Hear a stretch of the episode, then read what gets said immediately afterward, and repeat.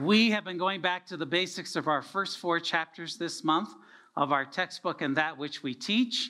And so the very first chapter, we talked about the thing itself, that which we call God, that which we call spirit.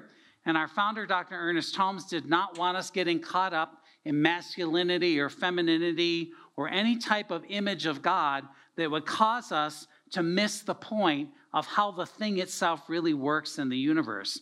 And then the second week, we talked about the way it works and how it has a law to it and the automatic piece that begins to happen to us and the way it really functioned. And then last week, Reverend Millie, who did a great job, um, she talked about what it does and the power that that really possesses in our lives.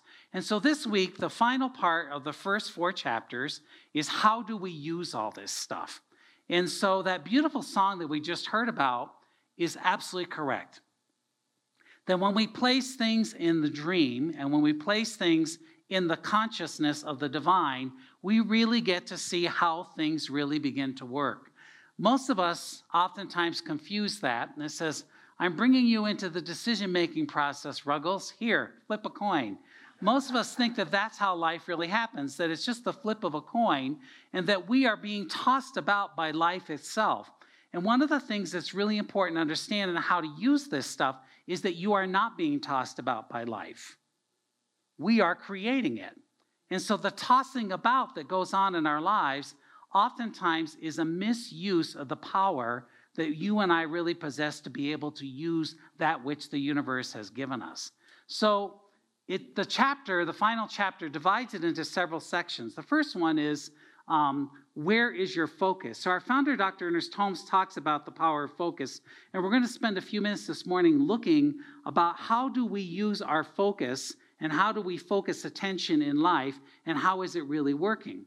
The second piece in that final chapter is if you declare limitations, so it is. So say that with me.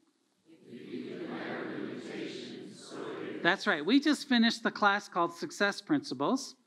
And one of the exercises that we do in Success Principles is a complaint jar.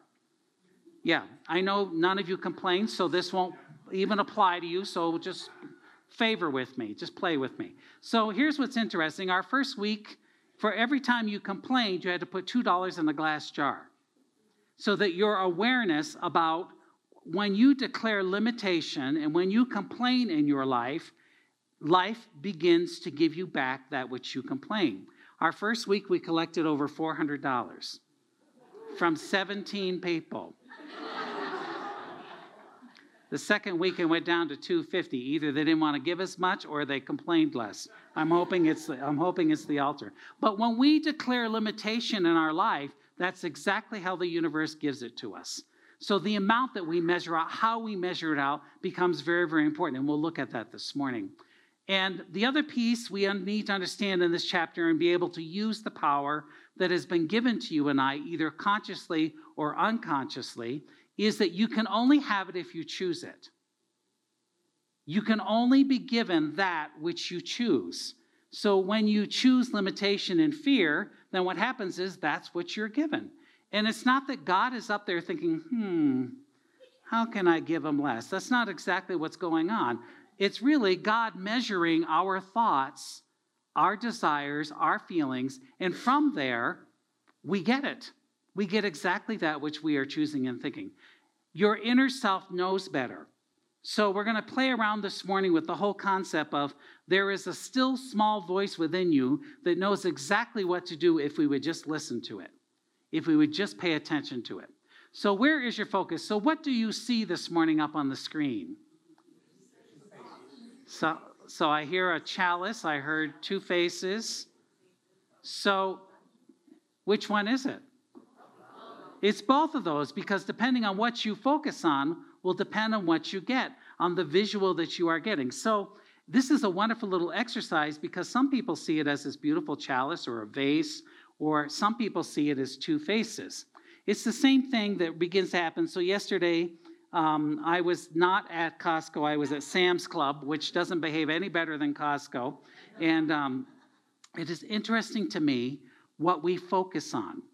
So I'm there getting what I need at Sam's Club on my way home because we had leadership council yesterday, and I thought, well, on my way home, I'm going to stop and get a few things. And uh, both of us were looking for blueberries. And for some reason, Sam's Club was out of blueberries. So there was a lady that was in the cooler with me, and we were, that's right, a gay man in a cooler with a woman. It's an interesting concept. So anyway, I'm in there, and we're looking for blueberries, and we cannot find blueberries. So we finally say to the gentleman who's in there, do you have any blueberries today? And he says, we do not have any blueberries today. And we ran out of them. And he says, some woman came in and bought them all. Well, the woman on the side of me went into a tirade about, well, what am I supposed to do? I'm making blueberry pie today, and she's carrying on the little piece. And I'm thinking, well, you know, Colorado Springs is pretty big. Um, I think there might be some blueberries at King Soopers or at Walmart or any of those sort of pieces. So I said, well, it just looks like we're going to have to, well, I, I cannot believe I have to stop somewhere else and get blueberries. And just this whole little tirade that was going on. And I thought to myself, yep, where is your focus? Your focus is on lack, that there isn't enough. And so lo and behold, Um, I asked her, I said, do you live here in the city? And she said, no, I don't. I said, well, where do you live? She said, I live in Monument. I said, well, so do I. And so I said, King Soopers always has blueberries. And she said to me, I bet they won't have any today.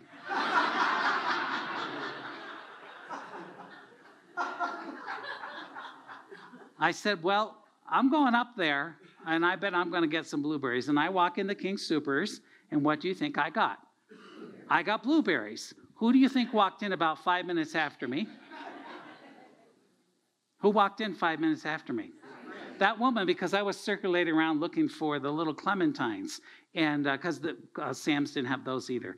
So I was looking for little clementines, and this woman walks in, and what do you think happened with the blueberries? They were all gone. Hmm? And I had a package in my cart because that's how the law works. Wherever you put your focus, so you shall reap. Jesus taught this over and over in the gospel. Talked over and again that it is done unto you as you believe. So your thoughts really particularly begin to do that. So I have a three-pattern thing that I think is really important that helps us stay focused. So uh, read it with me. Pray first, aim high, stay focused. So I think that that tripod is really important for us to understand when we get into our stuff, when we get into our negativity about that which is not working, when we're buying into limitation, when we're buying into fear, and we're telling God what to do. Because that's exactly what we get to do with the universe. We get to tell God what to do. Now, if you like being the boss, this should turn you on.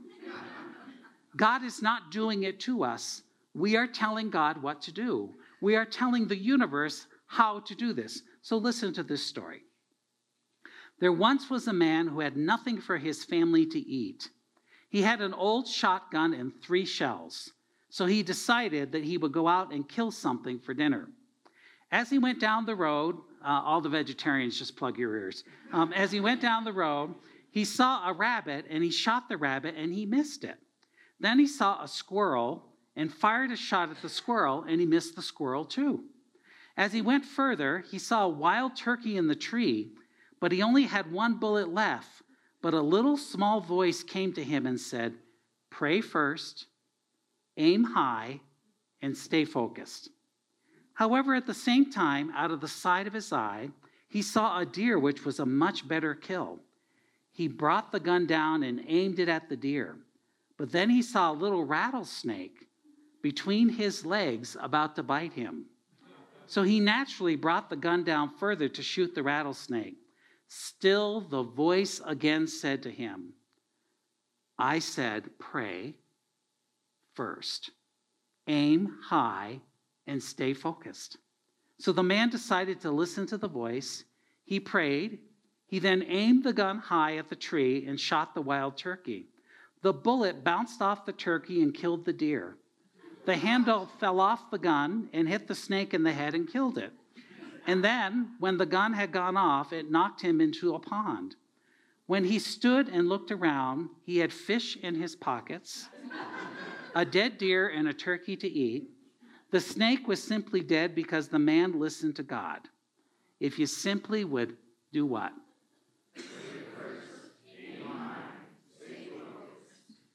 The key. It's the key. The key to all of life. When life is not going as it, you had planned it. How many of you have had this experience? The rest of you are liars. If you would pray first, which means focus your thoughts. Prayer is nothing but focusing your thoughts. Focusing your thoughts according to what you want. Pray first, aim high, go for the best. Not for the worst, not for the fear, not for the limitation, and then stay focused. Whether it's blueberries or whether it's the deer. You must learn to stay focused. Our founder begins the chapter by saying the following.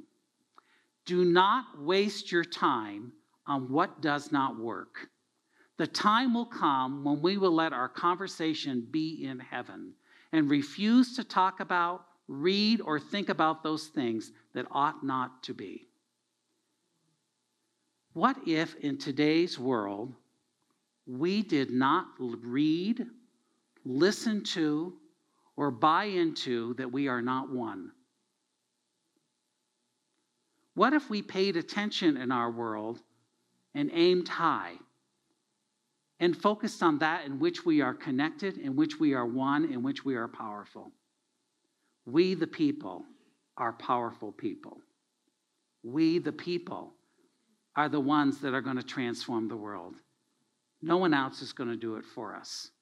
So Doctor Ernest Holmes is telling us, think only of that which you want, not what you don't want. And so often we spend our time thinking about what is wrong instead of what could be right. When you focus on what you want, everything else falls away. It's the power of the universe. Focus on where you want to go, not on what you fear. Because when you focus on what you fear, you have an intense surge of energy, and the universe reads that energy and thinks that's what you want. But the same way that the law is neutral, if you have an intense energy of love, an intense energy on what you're focusing on, the universe will give you that as well. I love this by Vanda Scaravelli. He says, a rigid mind is very sure but often wrong. A flexible mind is generally unsure but often right. If the universe can't get in because our mind is so rigid, so it shall be. Versus refocusing our flexibility in our mind. The secret to change is to focus all of your energy not on fighting the old, but on building the new. In dysfunctional families, bless you. In dysfunctional families, I watch families continually fight and focus on the old patterns. I watch them do it over and over and over again. And when you focus all of your energy on fighting that old concept, you never win. People do not change. Fear comes in. Walls go up. But if we would focus all of our energy on what we want to be and who we want to be, the family could transform before our eyes because we are vibrating off of each other. The reason is your mind is a garden. Your thoughts are the seeds. You can grow flowers or you can grow weeds. It's up to you. When you plot and plan that piece, all the difference in the world happens. Focusing just isn't an optical activity, it's a mental one. It revolves around our thinking and our feeling in the process. Secondly, in the last chapter, our founder is very clear. If you declare limitation, so it is. The universe will give you the limitations that you are putting on. Listen to this one. A man was passing by a group of elephants, and he suddenly stopped, confused by the fact that these huge creatures were being held by a small rope tied to their front leg. There were no chains, no cages. It was obvious that the elephants could at any time break the rope, but for some reason they didn't. He saw a trainer nearby and asked why these animals just stood there and made no attempt to get away and be free. Well, the trainer said, when they are very young and much smaller, we use the same size rope to tie them, and at that age, it's enough to hold them. And as they grow up, they are conditioned to believe that they cannot break away. They believe that the rope can still hold them, so they never try to break free. The man was amazed. These animals could at any time break free from their bonds. Because they believed they couldn't, they were stuck right where they were. What's your rope?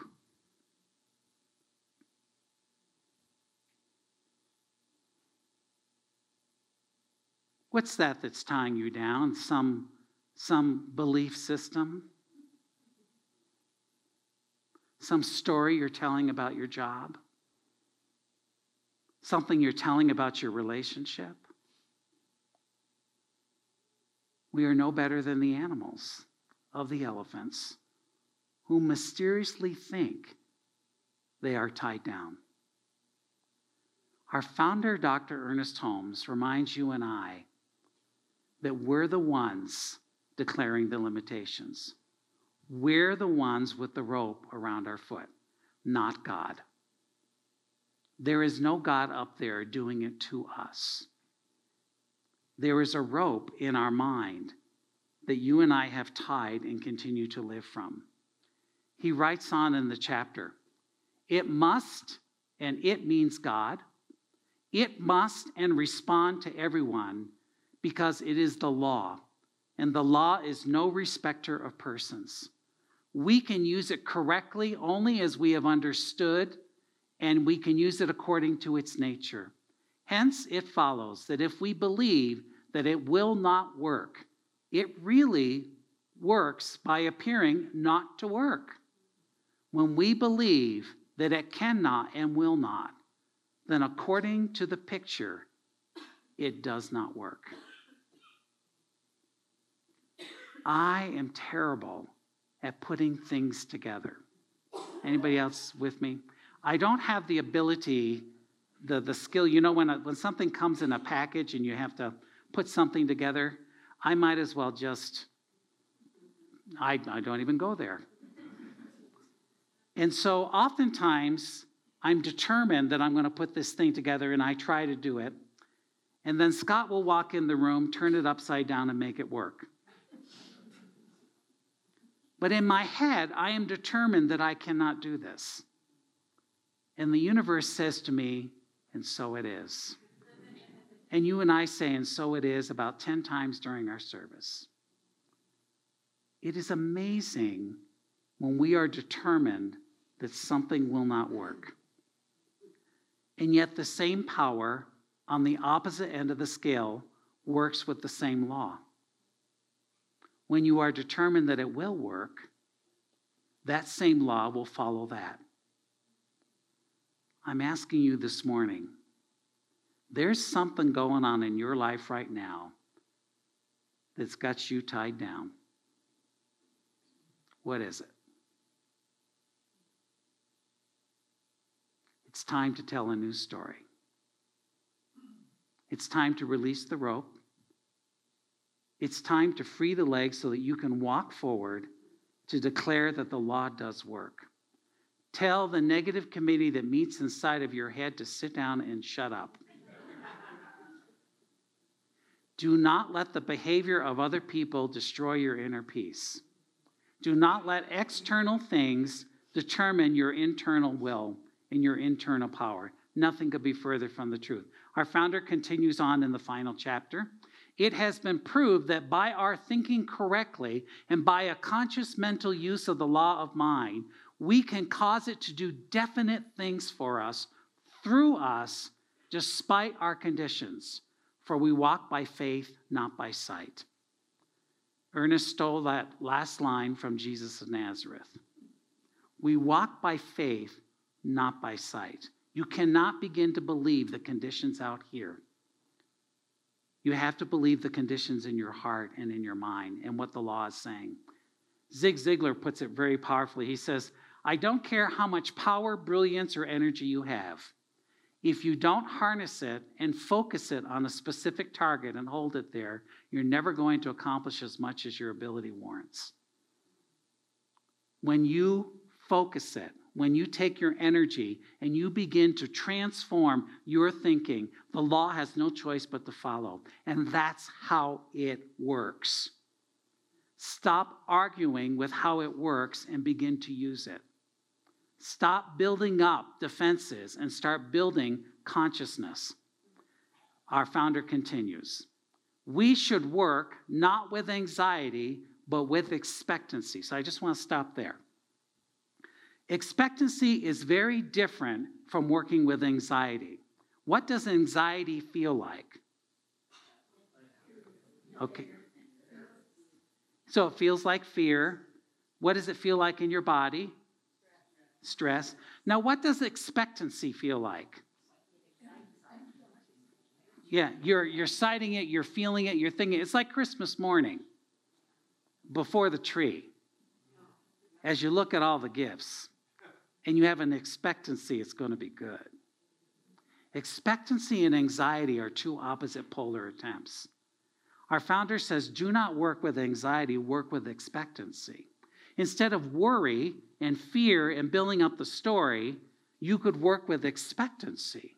It is all the same energetic field, but we're the ones moving the field. We're the ones doing it. We do it in our businesses. We do it with our encounters with each other. So he said, not by coercion, but with conviction. Not through compulsion, but in a state of conscious recognition, receptively and centeredness. We do not have to drive or push. We must simply accept and believe. Accept and believe. Totally different than pushing or shoving. You know, there's that wonderful uh, dream. This man is having this dream, and he wakes up the next morning, and he's talking to his therapist, and he said, oh, my God, I've been having this dream. And, and the therapist says, well, what's the dream? And he says, well, I'm at this door, and I'm pulling, and I'm pulling, and I'm pulling, and the door won't open. And he said, well, what does the door look like? He said, well, it's a glass door, and there's a little sign on it. And he said, well, what does the sign say? Push. You and I are busy pulling. And our point from Doctor Ernest Holmes is, you don't have to pull. You just can expect. You can just absolutely breathe into the spot of that which you want to feel, think, and do. So not every time you feel yourself getting pulled into other people's nonsense, repeat these words with me.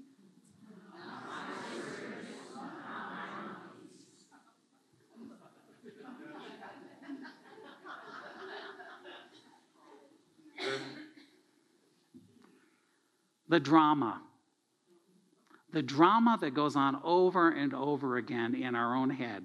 And the monkey oftentimes is the voices in our head. And what the universe is inviting us to do is simply do this. Let them carry on. Let them do what they need to do and simply move on. Because when you are working with expectancy and when you are working with the dynamic of understanding how the law works, you do not care that it does this. You do not care. You do not listen, and you focus your attention. So, he continues on in the chapter. You can only have it if you choose it. You, by yourself. No one, no one's going to do it for you. No relationship's going to do it for you. No money's going to do it for you. You're going to do it. You're going to do it only if you choose to do what you do. So a professor had an idea. And one day he entered his classroom and asked his students to prepare for a surprise test. They all waited anxiously with anxiety at their desks for the exam to begin. The professor handed out the exams with the text facing down as usual. Once he handed them all out, he asked his students to turn over the papers. To everyone's surprise, there were no questions, just a black dot in the center of the paper. The professor, seeing the expression on everyone's faces, gave them the following instructions, and I give them to you. I want you to write about what it is that you see there. The students, confused, got started in an inexplicable task. At the end of the class, the professor took all of the exams and started reading each and every one of them out loud in front of all the students. All of them, with no exception, defined the black dot, trying to explain its position at the center of the sheet. After all had been read, the classroom went silent and the professor began to explain. I'm not going to grade you on this. I just wanted to give you something to think about. No one wrote about the white part of the paper. Everyone focused on the black dot. And the same thing happens in our lives. However, we insist on focusing only on the black dot, the health issue that's bothering us, the cancer, the lack of money, the complicated relationships with a family member, the disappointment with a friend. The dark spots are very small when compared to everything else in our unlimited universe. But they are the ones that we focus on. They're the ones that pollute our minds. Take your eyes away from the black dots in your lives. Each and every one of your blessings are found in the white, not in the dot. Be happy and live a life free of dots.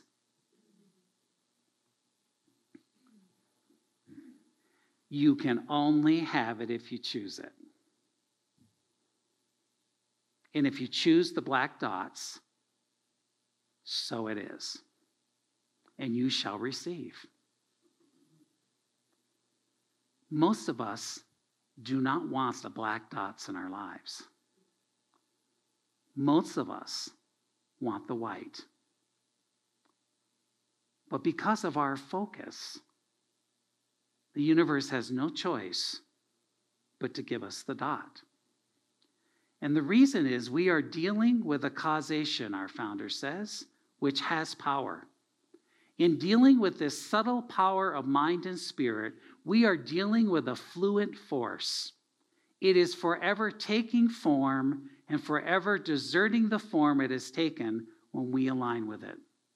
It is forever fluid, which means it's forever tracking us. It's forever telling us, this is what you're feeling. This is, if you want to know what you're feeling and thinking, you want to know what your black dots are, pay attention to what's showing up in life because it's fluid. And just like we created this particular dot in our life, we can create this white over here by a change of a thought and a change of emotions. Blessed are the flexible, for they shall not be bent out of shape. Blessed are those that look beyond the black dots. Blessed are those that are able to dance in the white, to dance in the fluidity of the universe. He continues on and tells us the original spirit and energy is harmony. What it means is you and I were born to be in harmony, not in disflux. It is beauty, it is truth, and everything that goes with ultimate reality. We should and can align with this spirit, and it will work for us. It simply awaits our choice. Our natural state of being is harmony. And that's why disharmony feels so awful. Because our natural state of being is bliss, love, unity, connectivity, oneness, wonder, joy.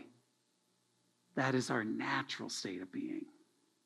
And we can choose it because that's how it works.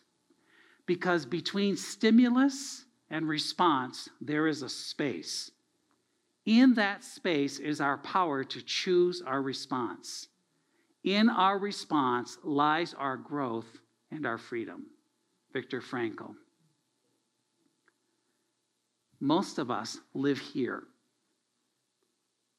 believing the conditions and the chaos, and the power lies in the space. the space before choice, which my mother stated so correctly, you should shut your mouth and think before you speak. You should shut your mouth and think before the universe manifests. The pause, the power that happens in between. He continues on.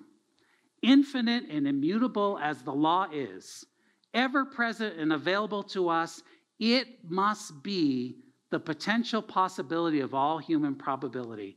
It must flow through us in order to manifest for us. It doesn't flow outside here, which means that what happens outside us is none of our business. What happens through us is all of our business. It's the only way it can work is through us, through our personality, through our thoughts, through our emotions, and through our feelings. That is exactly how it must work, because your inner being is always guiding you toward what you are wanting. It never is protecting you from something else. Intuition, through us. We have a still small voice within us that knows exactly what we do if we would listen to it. It's that warning sign that says to you, don't go down North Academy today, go up Union. These days, it's don't go up Union, go down North Academy. Your inner self always knows. It always knows what to do.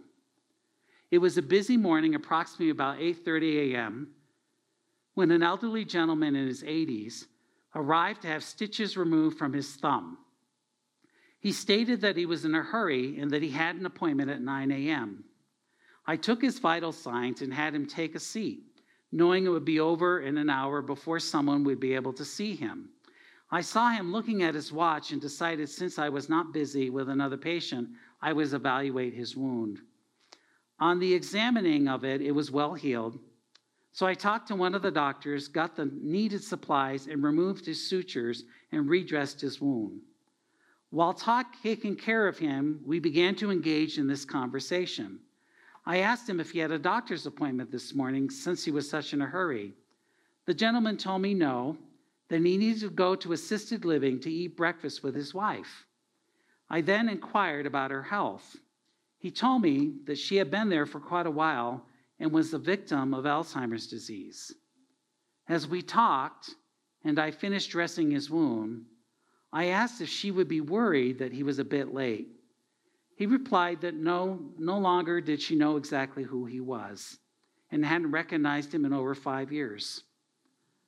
I was surprised and asked him, "Are you still going every morning even though she doesn't know who you are?"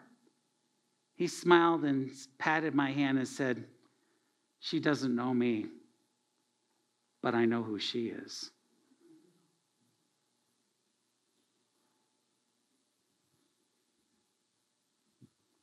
That still small voice knows exactly who you are,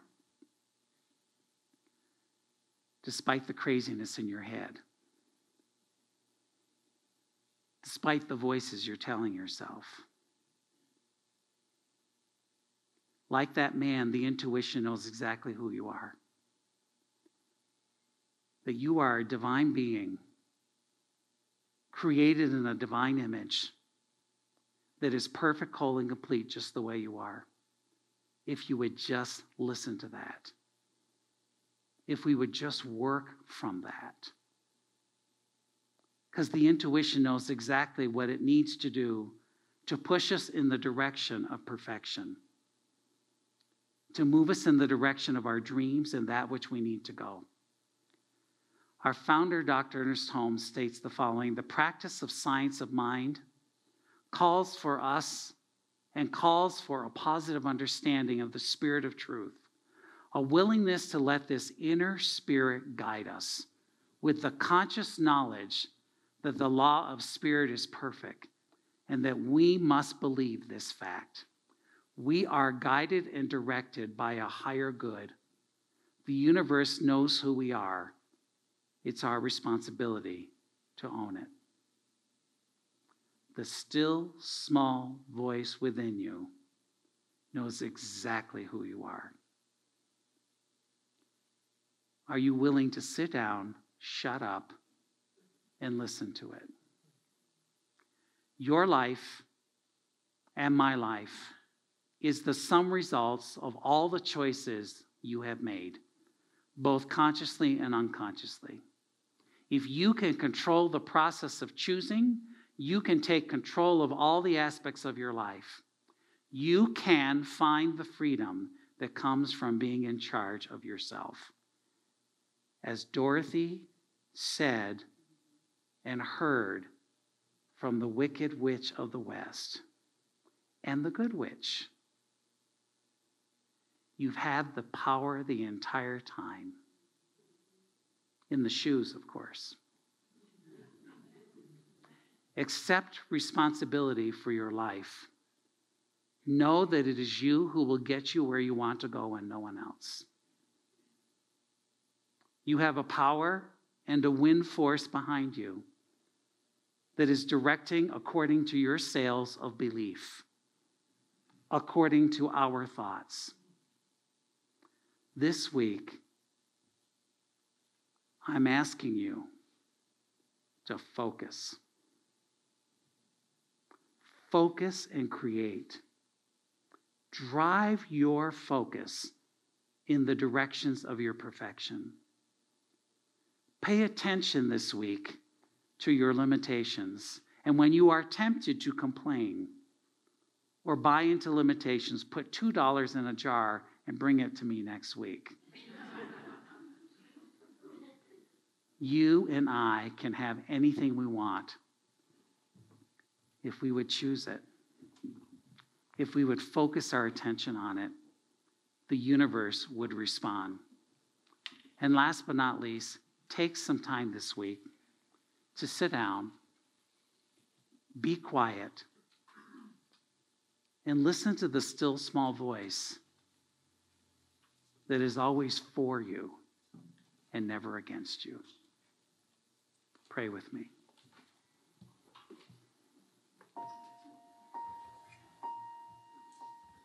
Breathe.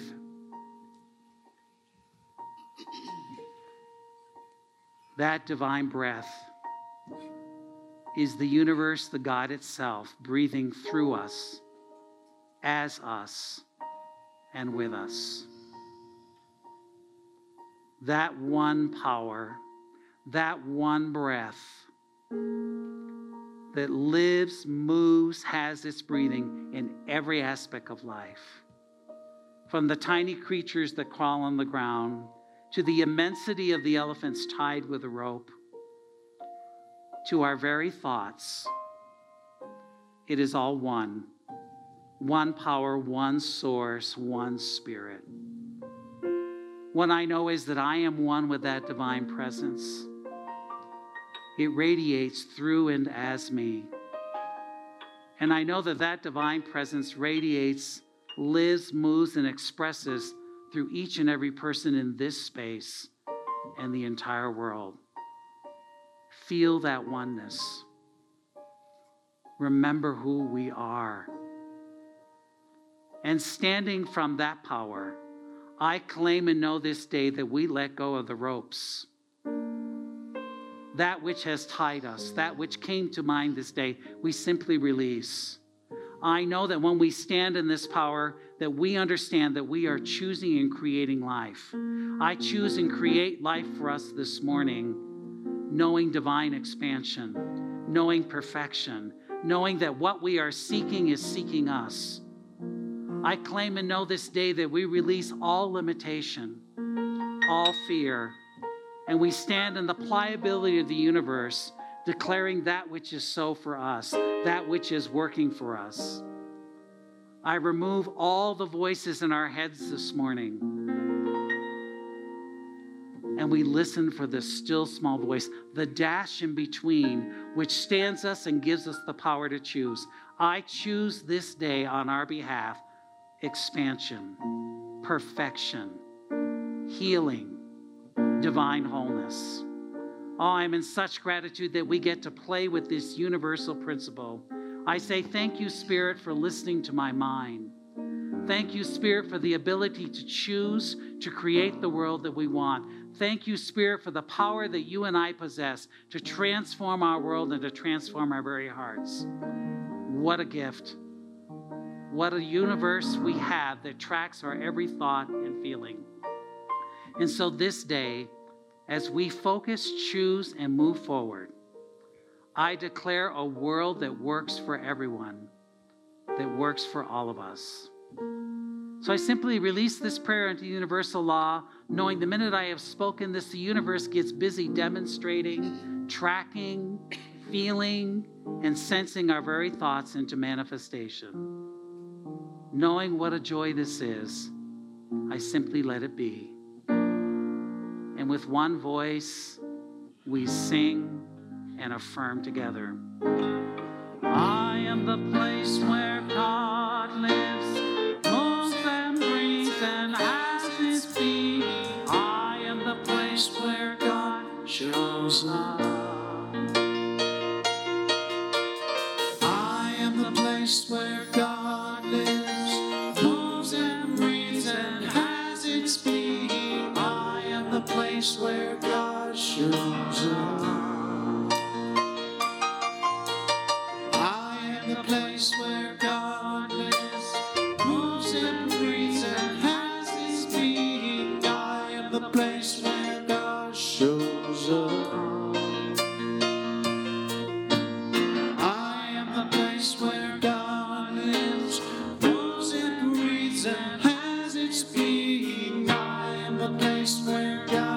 being.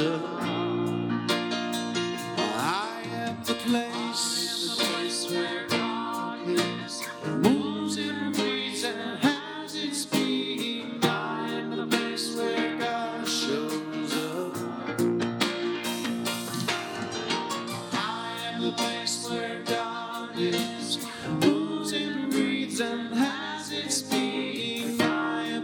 I am the place where God shows up. I am the place, I am the place where God moves and breathes and has its being. I am the place where God shows up. I am the place where God is, moves and breathes and has its being. I am the place where God shows up. I am the place where God lives, moves and breathes and has where God shows up. And so it is. It's the time in our service where we get to show up as prosperity, as that which unleashes our really good, allowing all that prosperity to flow to us. I thank you for the gifts of your prosperity and invite those who are joining us online in our virtual audience to join in this law of circulation as well. So I invite you to take your tithe and your gift in your hand, place it over your heart, and let us pray our affirmation together. I joyfully celebrate the flow of God through me. I am grateful for receiving and giving to my spiritual community. I give thanks, always knowing God is my source, and so it is.